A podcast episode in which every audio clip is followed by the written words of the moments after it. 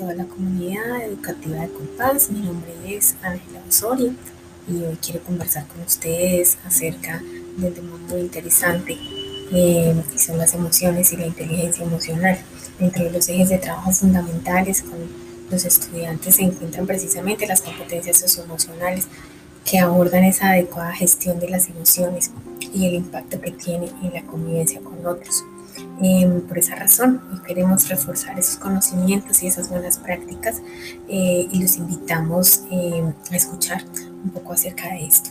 Eh, la emoción precisamente son aquellas reacciones primarias que tenemos frente a cualquier estímulo o a cualquier situación. Y pues eh, siempre hemos hablado que hay cinco emociones básicas, que son la alegría, o la felicidad, la tristeza, el miedo, la rabia y el asco o el desagrado. Em, todas las emociones son propias de los seres humanos independientemente de la cultura en la que se hayan desarrollado. Por tanto, decimos que las emociones son universales, es decir, eh, cuando nacemos tenemos la capacidad de reaccionar de acuerdo a determinadas emociones y nadie nos ha enseñado a sentir esa emoción.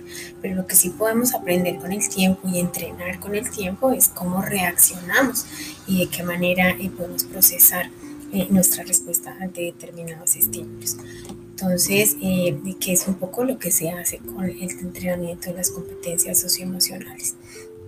Entonces, partiendo de eso, em, una de las formas de enseñar y entrenar las emociones es precisamente fortalecer aquello que llamamos la inteligencia emocional, em, que es un término que trabaja un psicólogo em, americano llamado Daniel Goleman, que dice que la inteligencia emocional o la define como esa capacidad que tenemos los seres humanos de reconocer nuestras propias emociones, las de los demás y empezar a em, manejarlas de una manera adecuada para que no tengamos inconvenientes a partir del desarrollo de esas emociones. Em, vamos a hablar un poquito acerca de cada una de las emociones. Eh, la alegría precisamente es esa, esa sensación de placer eh, ante una situación o ante una persona, una, un evento.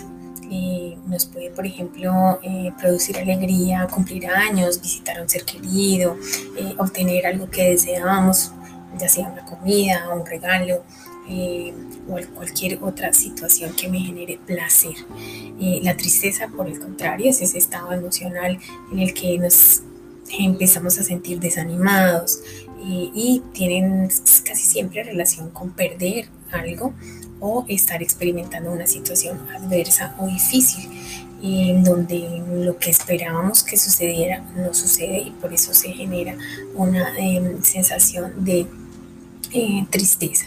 Nos produce tristeza, por ejemplo, perder eh, un ser querido o una mascota, em, la partida de alguien, que se nos dañe nuestro juguete favorito o no poder obtener de pronto eh, las notas que queríamos obtener.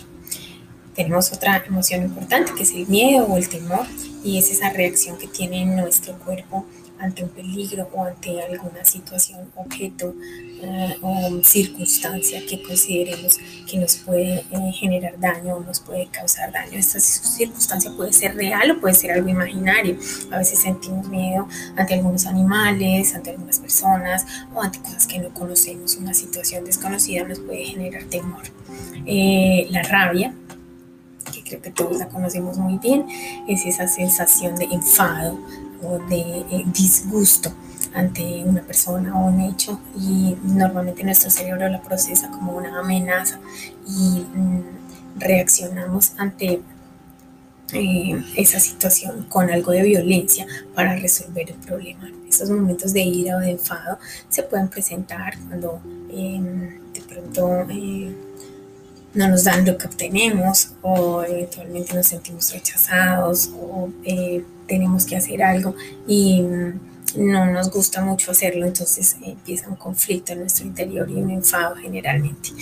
Eh, y por último, em, tenemos el desagrado o el asco. Es esa sensación em, de disgusto eh, ante algo que no sentimos, o de incomodidad más que disgusto, de incomodidad frente a algo que no nos está agradando. Eh, normalmente se puede mm, conceptualizar a partir de olores o sabores. También hay situaciones que nos generan eh, desagrado, pero mm, es la repulsión eh, realmente la manera en que nuestro organismo responde ante una situación. Em, entonces quiero dejarlos en este primer podcast eh, con una, algunas preguntas alrededor de algunas de las emociones. ¿Cómo te sientes tú cuando tus padres o algún familiar te regañan? ¿Cómo te sientes cuando tus amigos no te dejan jugar? ¿Cómo te sientes cuando un compañero es grosero contigo? ¿Qué sientes? ¿Qué siente tu cuerpo cuando tú tienes ganas de llorar?